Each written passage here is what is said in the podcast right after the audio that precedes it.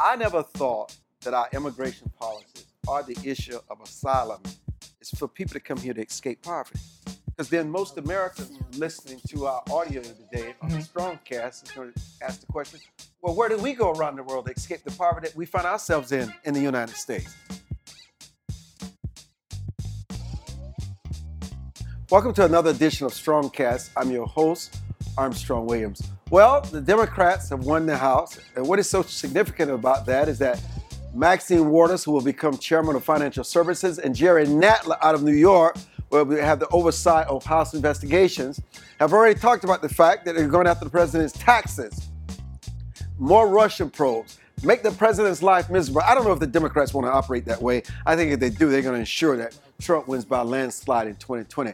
But we have very, two very special guests on the day. Um, John Dale Grover is the assistant managing editor of the National Interest. Man, what is the National Interest? That's a new one for me. Yes, the National Interest is a uh, realist magazine. We're all about debating the national interest and also what realism is. Uh, basically, we're pro restraint. Uh, we don't want to have unnecessary foreign wars, and that is the main thing that we talk about is how to define that interest and pursue it in a way that doesn't cause uh, unnecessary casualties. Well, you know, you're our guest today, and I had to have a, a A plus journalist joining us today. So Rachel Giddis with the da- Giddis Oh, with the, you got it. with the Daily Signal is joining us. So she'll be asking questions today. Um, what, what what is it that the House will be investigating? Because your only interest in terms of foreign affairs. Yes, that's correct. Uh, so the thing that the Democrats would be most interested in investigating is, of course, uh, Trump's alleged ties to Russia, all of the arguments about whether collusion exists, what exactly collusion is, and also, of course, uh, anything else that they might want to delay on. Right, so uh, they're coming into this being very angry that Trump won, being very upset over uh, all of the saga that happened with Obama when Congress was divided. Then, uh, so one of the, for instance, one of the casualties could be the Space Force. Uh, so now that Congress is divided, there's a good possibility that they will block any attempt to create the Space Force, which is supposed to happen in 2020. Explain our audience what the Space Force is. Um, so Trump's proposal for the Space Force, it would be uh, the next uh, branch of the military. It would be the first time we've created a new branch uh, since we created the Air Force. And uh, essentially the idea is that it would defend our interests in space. So protecting our satellites, overseeing uh, nuclear command, the launch of missiles. Um, and this is something that's debated because, you know, does it create more bureaucracy? Does it cost more? Does it not? Is it efficient? And uh, the Democrats would be really keen to nip this in the bud. Rachel, are there areas uh, that you feel in the areas of foreign policy that the president is probably vulnerable, or do you just think the, gov- the Democrats is a witch hunt and they're overreaching? Well, I do have to tell you. So I was in Texas covering Marsha Blackburn's race uh, for midterms. Sorry, Tennessee. It's thank okay. you. Beto O'Rourke. So Beyonce endorsed Beto O'Rourke. He lost. So I was in Tennessee covering uh, Marsha Blackburn, who uh, was also endorsed by another celebrity, and she, Taylor Swift. Taylor Swift. So Marsha ended up winning. And I was talking to an Uber driver, and this was before any of the results came in. And he said, you know what? If Democrats end up winning the House, the, the results hadn't come in yet, but they did win the House. He said, if they end up winning the House, all if we always see from Democrats is subpoenas and investigations about Trump's taxes and things that t- Trump has done. He said it's very likely this is Trump's ticket to winning 2020. So I don't know if that's true. This was a Tennessean's uh, observance, but he said I personally feel he even called himself a moderate. So he's someone who maybe didn't support Trump uh, when he ran in 2016, but now he supports him. And he said if he runs again and if the president runs in 2020, which he likely will, he said that he'll likely win because if Democrats, if all they do, if Nancy Pelosi, whoever ends up being uh, Speaker, which it could be Nancy Pelosi, if all they do is do investigations, subpoenas, look at what he's done, and not actually work on behalf of the American people and pass things like tax reform 2.0 and others, he said Trump will win in 2020. What are the areas in foreign affairs that you have your your uh, focus on, other than Russia? Right. So, of course, North Korea is very hard. If you looked recently, um, basically the agreement that was supposed to happen, there's supposed to be a meeting between uh, Pompeo and uh, the North Korean foreign minister, and that got delayed. And North Koreans are very angry because they see uh, the U.S. is acting in bad faith, and there's an argument going on between us and our ally South Korea. So South Korea says we want a peace process first. We want a peace treaty. We want to remove sanctions, and then we can talk about denuclearization. Trump wants to do it the opposite way. He's like, why should we remove sanctions? We've done this before. They need to give up the nukes. Then we can talk about a peace treaty. Then we can talk about sanctions. And, and the way this ties into the midterms is that if everything is going to be so divided going forward that Trump really can't get anything done domestically, why not push forward with foreign policy? Why not gun for another summit meeting with Kim? Uh, why not try to do other things in foreign policy where there's a much more freedom of action and maybe he can score some wins ahead of 2020? What about Saudi Arabia and Khashoggi? Yes, that's another issue. Uh, basically, the most recent action we've taken there is to say we are not going to be refueling Saudi warplanes uh, to support that coalition in the war in Yemen. Um, so Yemen is in the midst of a civil war right now. Uh, there's a coalition led by Saudi Arabia that we support that is supporting the Yemeni government, and the other side, which is uh, loosely supported by Iran. Um, but the problem is, is that we've been, uh, that not us, the coalition has been carrying out airstrikes, uh, one airstrike about every 99, 96 minutes since 2015. And only about one third of those has actually hit military targets. So we, the Saudis have been hitting civilian targets, uh, schools. Um, there is over a million people with cholera. Uh, there was mass starvation over there, um, 50, at least 50,000 killed. And it's really, really bad. This is a human rights situation that uh, the United States should just not be supporting. It's not in our interest. It's not supporting our values. And I'm glad that Trump has decided we're finally not going to be supporting those airstrikes. Uh, but I don't think that's going to derail our relationship with Saudi Arabia.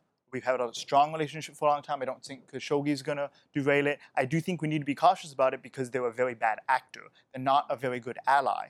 Um, but that's something that Trump is going to have to wrestle with, and I think that's something he's looking forward to going going on from the elections. And I think somewhere where Trump does have an opportunity.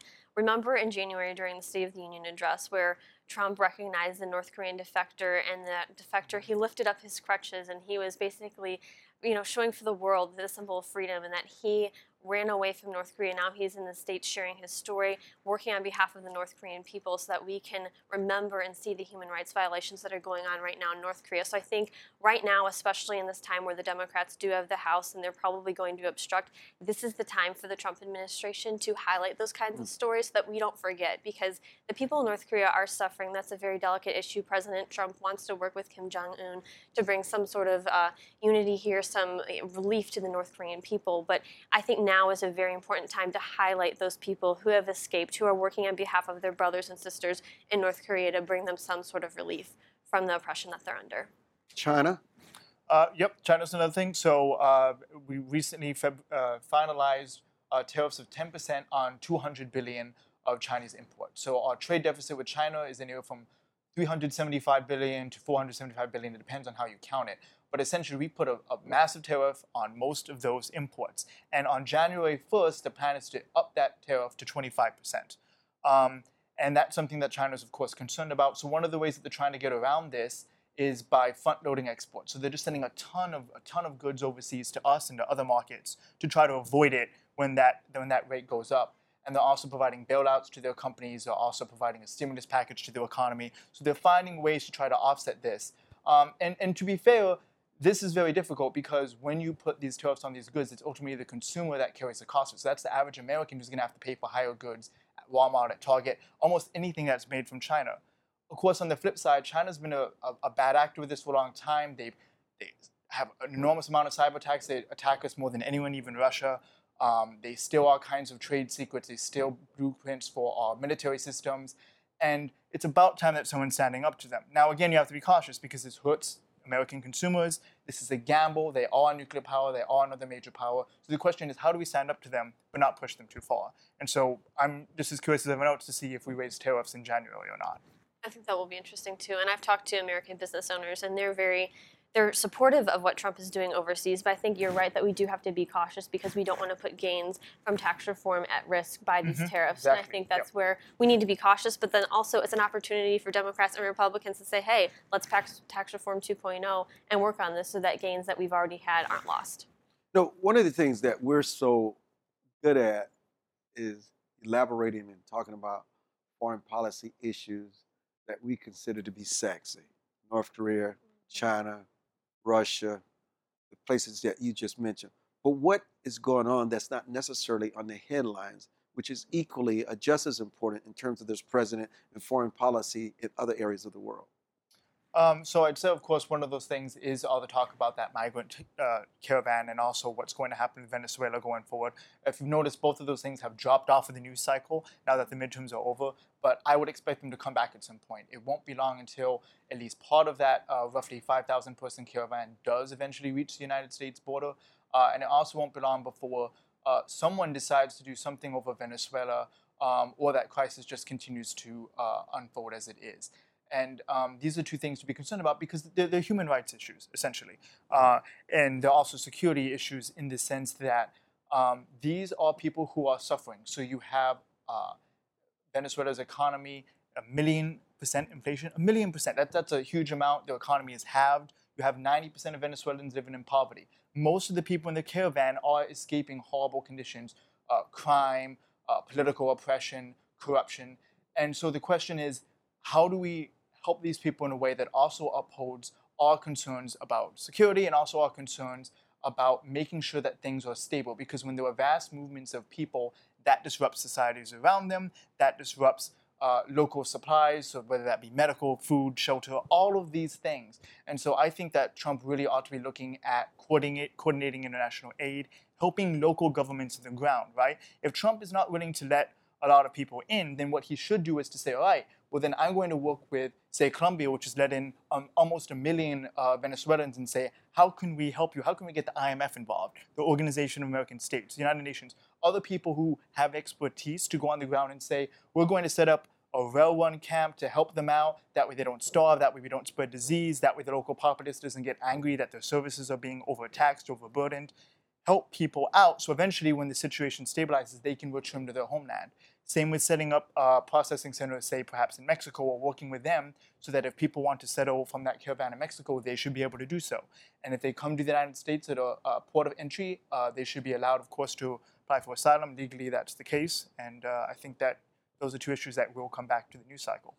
Uh, you know, I, I, Rachel, I, I definitely want your input in this line of questioning of John from national interest you know, something that really has not been reported in detail is why Angela Merkel, the Chancellor of Germany, is not seeking another term.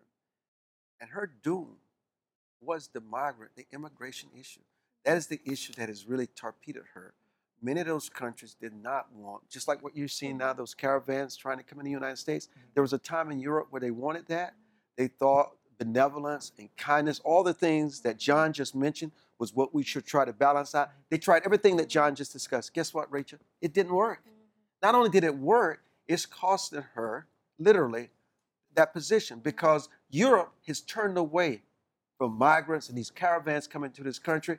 And the least that we should do is learn from it and not repeat the same mistakes. Because listen, if it can't work in Europe, it certainly cannot work in the United States. Why is it that we don't talk enough about Germany and Europe and that example where they had all the compassion, all the money in the world, but in the end, the money and the compassion was not enough. I think it's honestly something we need to be looking at because we've seen in different countries across the world immigrants and migrants that have come in they have been linked to terrorist organizations or different uh, sexual abuse scandals with people who are pimps and having minors bringing and them just, in just bringing in a whole different and culture just, and they're bringing that in and i think we've seen we saw the attack in France, we've seen attacks in different countries around the world, and I think that's where maybe Angela Merkel is suffering a little bit. I think the German people see what's going on in other countries across the world. They don't want their own sons and daughters and their the rest of their society to be endangered by people who might want to do them harm. So I think that's where the rest of the world they're watching closely because we don't want to we want to be benevolent as you said Armstrong. We want to be letting people in, but we don't want to let the criminals in and people who are going to do us harm. So I think the world is beginning to see that and that's becoming part of the national conversation which is important because we're in a point right now where we're like you said where you know this migrant caravan is about to come in. We want to extend an open arm and be a, a country of freedom and, and welcome these people but we can't welcome criminals. So it's balancing those those two things. So so john dale grover talk to us about that in detail um, because i mean to hear you tell it and what trump should balance balance what? We have a blueprint. It does not work what can we learn from Europe? Where did Europe fail? And where can the United States do it better? Not for the United States, but for the best interest of people coming here, having expectations. And when those expectations are not there, when you think you're coming to the land of milk and honey, they become violent, they become betrayed, and they do harm to this country. The last thing you should do is uproot them from their families, their environments, a world that they've known, and like you drop them into some foreign, strange territory. What do you expect them to do? So there's several things that we could point out here. Uh, so the first of which is that the way in which, of course, Europe handled it was, was horrendous. They didn't do a good job of it. I perfectly acknowledge that and that the immigration issue was the primary reason for What is it they didn't do a good So job of? What they did not do a good job of is that they are not very good at integrating people and they're not very good at making clear what the expectations are. So here's the difference between us the United States. The United States, nation of immigrants, very complex, we have a wide variety of people, but what makes the United States unique is we are based on an ideal, right? Anyone can be an American as long as they agree to our civic culture, as long as they agree, I'm going to work hard, I'm going to you know, contribute to society, I'm going to be a productive member, I'm going to follow the rules, this, that, and all the other things.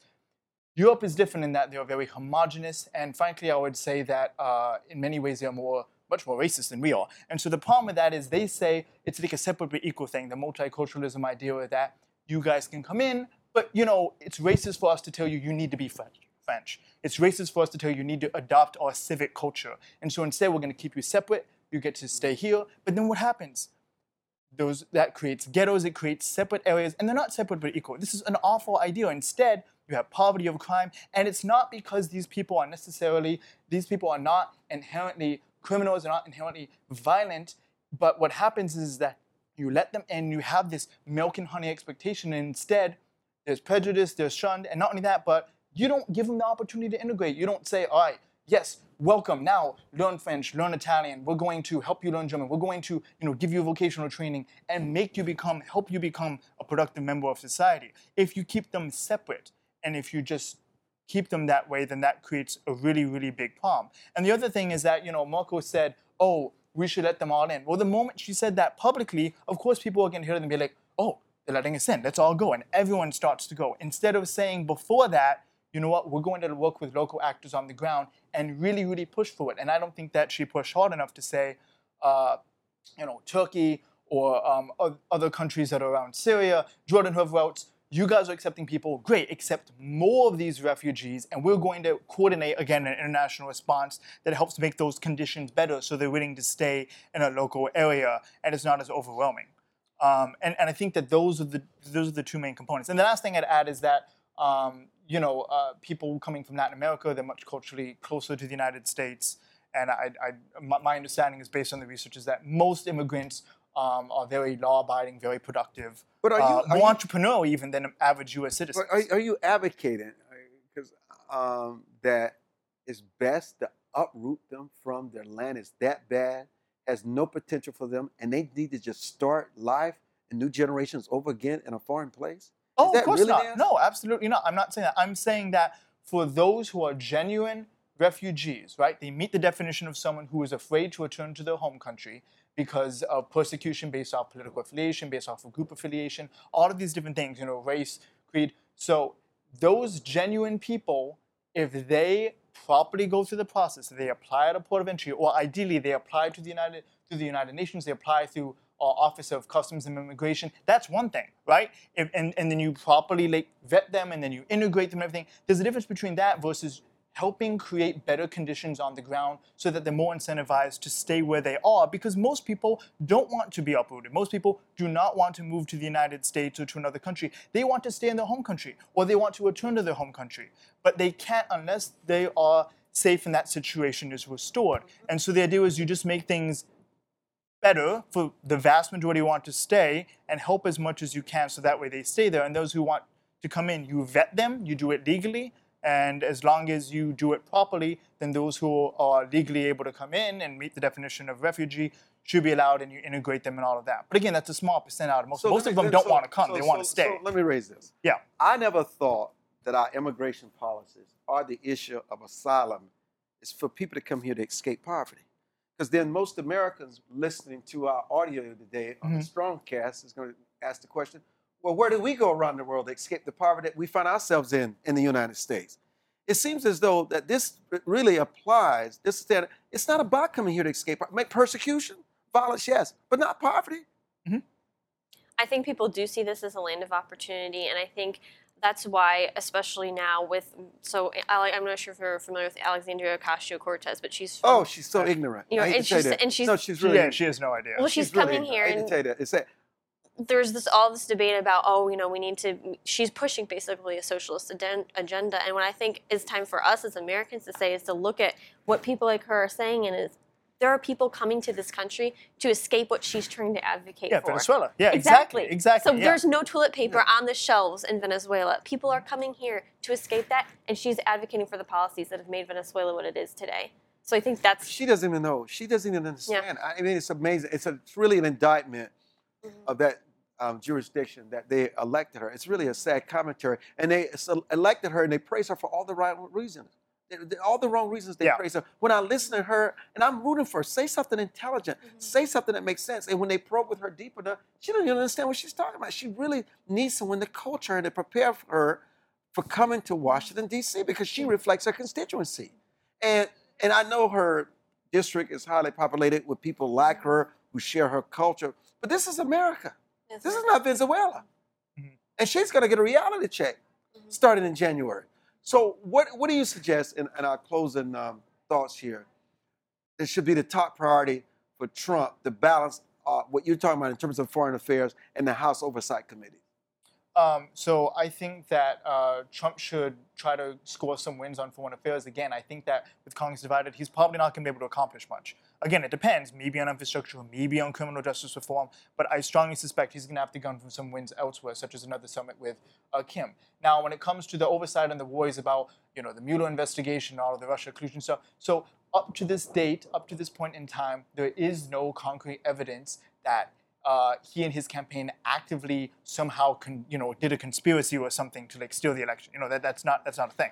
Um, so he can stand firm on that, and there, you know on, you know and there's no evidence for that. So he should be fine, even if they push for that, because the average American voter isn't going to buy it. In fact, one of the things we should learn from the way people uh, dealt with, say, uh, Berlusconi in Italy or other people who were very populist is that you know, the Democrats should be focusing on policy. They shouldn't be focusing on character so much. They shouldn't be focusing on, they certainly shouldn't be focusing on rhetoric and what Trump says. Look at what he does, look at not what it says. I mean, what he says matters, but if you want to win, focus on policy. And so Trump should continue to focus on, on policy as well. And I think that he can rack up some wins with North Korea if he has another summit meeting. Um, and, you know, as long as we continue to do be firm on Russia, uh, but not, not too firm, then, you know, that helps to defend against that. I mean, we had NATO's exercise Trident Juncture that recently wrapped up. That was a, the biggest NATO exercise we've had since 2002, uh, testing if we can defend Norway. Um, and I think that that's that's basically how he's going to play it. I think he's you know he's Teflon. I think you know he's pretty resilient.